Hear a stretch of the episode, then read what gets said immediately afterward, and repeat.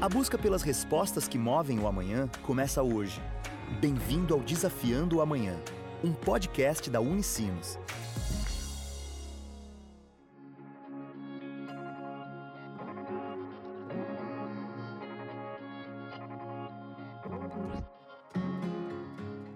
Olá! Começa agora mais uma edição do Desafiando o Amanhã, o podcast da Unicinos. Hoje vamos falar sobre uma conquista do engenheiro mecânico Guilherme Goulart, que participou da Olimpíada para Simulação de Forjamento, ficando em primeiro lugar no Brasil e segundo no mundo.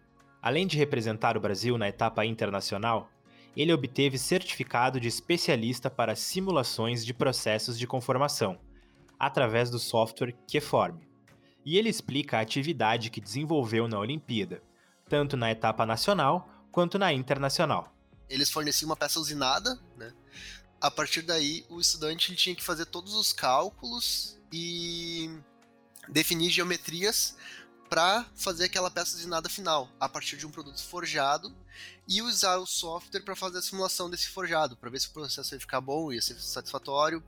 Junto com isso, tinha que pensar já no melhor rendimento possível, que seria o quanto de material eu tenho que usar para tirar uma peça boa, para então poder usinar essa peça. Basicamente, esse foi o desafio do, dessa Olimpíada.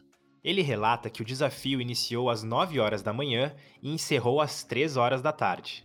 Guilherme destaca a importância de representar a universidade e o país nesta competição me senti realizado, assim, em poder ter participado e representado a Unicinos em uma competição que a gente não tinha nenhum histórico, né? Que eu fui o primeiro a participar da Unicinos e acabei conseguindo essa conquista de primeiro lugar no Brasil e segundo lugar no mundo.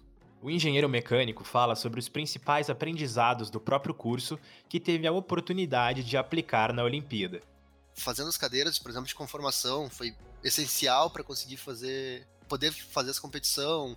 As cadeiras que eu fiz extras, como o CAI, por exemplo, me ajudaram bastante a entender como é que funciona um software de simulação numérica e aplicar esses conhecimentos todos na competição foi foi uh, fundamental assim foi de fundamental importância tanto para a conquista quanto para conseguir fazer essas análises num tempo tão curto né? Porque isso são processos que levam praticamente uma semana para conseguir desenvolver no, na indústria. E ali a gente teve só um dia. Então não só o auxílio das cadeiras em si mas essa velocidade de raciocínio que a universidade me ajudou a desenvolver com o tempo, né? Eu gosto de citar também que, por exemplo, a cadeira de leitura e interpretação de textos acadêmicos foi muito importante porque o que a gente entregava não era só a simulação, o que a gente entregava era um relatório. Então, conseguir fazer um relatório bem feito e bem estruturado foram coisas que eu acabei aprendendo nessa cadeira de leitura e interpretação de textos acadêmicos, na cadeira de estágio, que eu tive que fazer um relatório, até o próprio, o próprio TCC, né, foi fundamental para me ajudar a estruturar todo esse, esse, conhecimento e conseguir botar ele num relatório, porque uma coisa é tu entregar uma, só a simulação, outra coisa é tu entregar um relatório explicando a tua simulação e explicando todos os resultados que tu obteve, isso é, é bem mais complexo, então... Uh, nas cadeiras que eu citei, seriam mais conhecimentos assim, diretos, mas também teve todas essas, que nem de estágio, de trabalho de conclusão, que é, elas agregaram extremamente a parte de entregar o resultado, de, de conseguir me ajudar a expor aquilo que eu, que eu consegui, aqueles resultados que eu consegui, eu consegui colocar em um relatório explicando exatamente o que eu estava interpretando naquele momento, naquela, naqueles resultados, né? A sua participação aconteceu enquanto cursava o último semestre de engenharia mecânica na Unicinos. Todas as outras cadeiras elas me ajudaram a, nessa conquista. Isso eu não tenho nenhuma dúvida. Então, o fato de eu estar no meu, na, no meu último semestre fazendo só uma cadeira conseguiu também me proporcionar a facilidade de não estar sobrecarregado, fazendo muitas cadeiras ao mesmo tempo. E eu pude aproveitar todo o meu curso, todo o meu embasamento para essa competição. Uh, mas o que eu diria também é que pro pessoal assim que está no meio do curso, no início do curso, também correr atrás, porque isso é muito interessante pelo seguinte: às vezes está uh, fazendo uma cadeira, tu não tem muito uma noção, tu não tem muito uma um, um contato da prática com, com, com o que está aprendendo, né?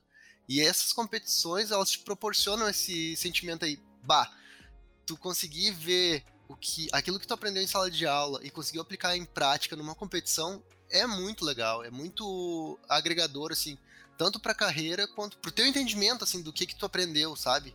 Quando tu sai do ambiente acadêmico e vai para o industrial ou para uma competição, tu começa a ter uma nova abordagem, tu consegue ter um raciocínio de, bah, aquilo que eu aprendi naquela aula eu consigo aplicar aqui agora. Aí tu faz aquele teste, vê que dá certo, bah, é, é muito satisfatório, é muito satisfatório mesmo. Guilherme conta que a Olimpíada agregou tanto na vida acadêmica quanto profissional. Esse ponto no currículo, ele dá um destaque bem legal.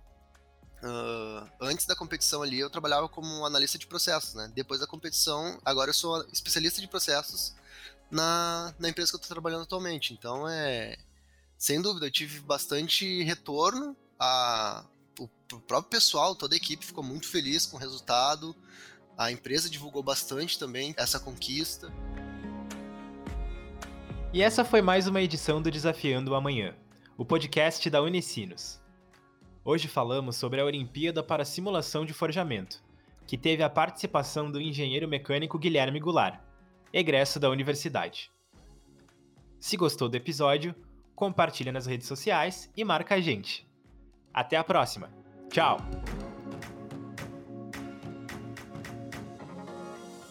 Você acabou de ouvir Desafiando o Amanhã, um podcast da Unicinos. Sempre um novo episódio com conhecimento que busca respostas para o amanhã.